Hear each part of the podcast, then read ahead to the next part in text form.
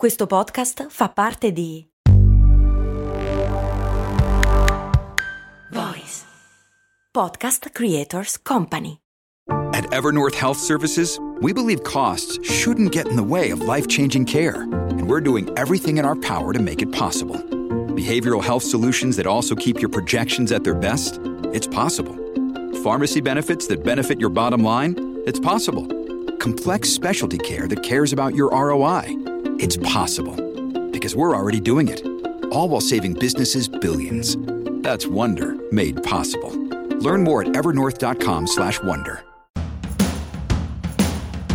Bentornati amici ed amiche nel nostro appuntamento settimanale in cui andiamo a raccontare le incredibili storie dietro le pubblicità più famose del nostro recente passato. Come avete intuito dal titolo, oggi ci aspetta una vera e propria puntatona. Oliviero Toscani e Benetton. Chiunque abbia studiato o abbia come minimo un interesse per la storia della pubblicità sa che questi due nomi messi insieme hanno dato origine ad una serie di campagne davvero incredibili, che hanno davvero mosso qualcosa non solo nel mondo della pubblicità ma anche nella opinione pubblica stessa.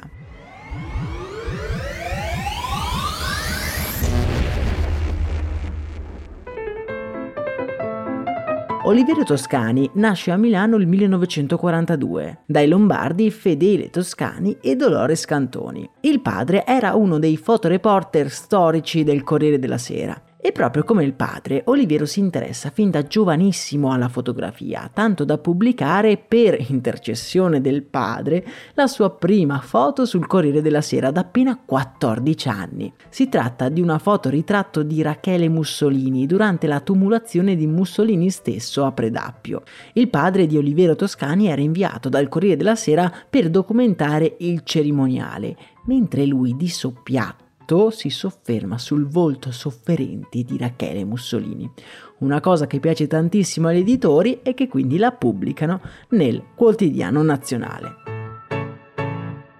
Dopo essersi diplomato in fotografia, comincia per arrotondare a lavorare nel mondo della pubblicità. Il suo primo scatto pubblicitario è realizzato per l'azienda Algida.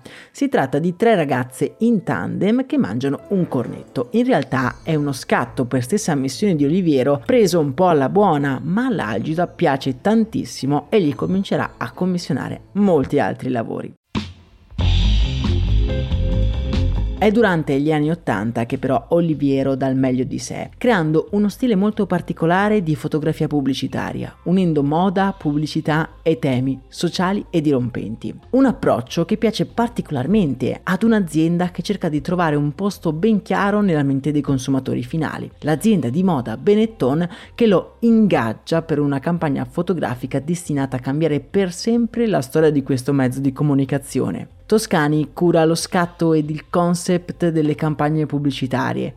Temi come l'uguaglianza razziale, la mafia, la lotta all'omofobia, il contrasto, il difendersi dall'AIDS, la ricerca della pace, l'abolizione della pena di morte vengono per la prima volta proposti dove sui cartelloni stradali e sulle pagine pubblicitarie una cosa che se ci pensate è davvero fuori dagli schemi. Se una volta nella fotografia di moda tradizionale la vita di ogni giorno era un pretesto per parlare di un marchio di moda, adesso il marchio di moda diventa il pretesto per promuovere campagne di sensibilizzazione sociale. In vent'anni crea scatti diventati iconici, le due suore che si baciano, i tre cuori tutti uguali, la coppia omosessuale con un figlio e gruppi di varie etnie diverse, Benetton con queste campagne fa sia parlare di sé, ma anche si crea un chiaro posizionamento progressista, perfetto per quei decenni di cambiamenti. La collaborazione va avanti senza intoppi fino al 2000, quando in una delle sue campagne il pubblicitario utilizza foto di veri condannati a morte, cosa che crea un po' di ritorsioni verso la stessa casa di moda.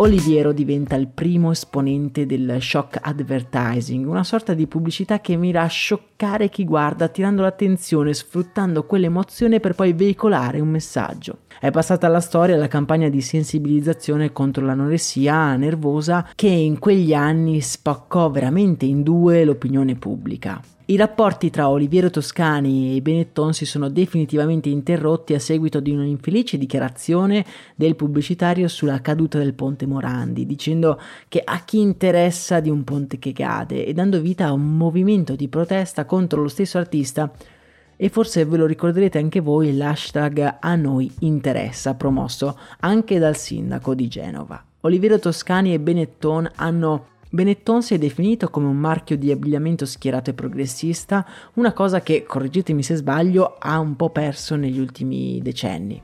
Oliviero invece ha avuto carta bianca per dar voce alle sue idee di comunicazione, idee polarizzanti e destinate a spaccare l'opinione pubblica, ma comunque, amici miei, sono foto che hanno avuto il merito di pensare in grande. A proposito di pensare in grande, in libreria e su Amazon potete trovare il mio libro Persone che pensano in grande ed è un viaggio alla scoperta degli elementi che compongono una storia di successo, utile per vivere con serenità le nostre imprese quotidiane. A me non resta che salutarvi, un abbraccio dal vostro Max Corona.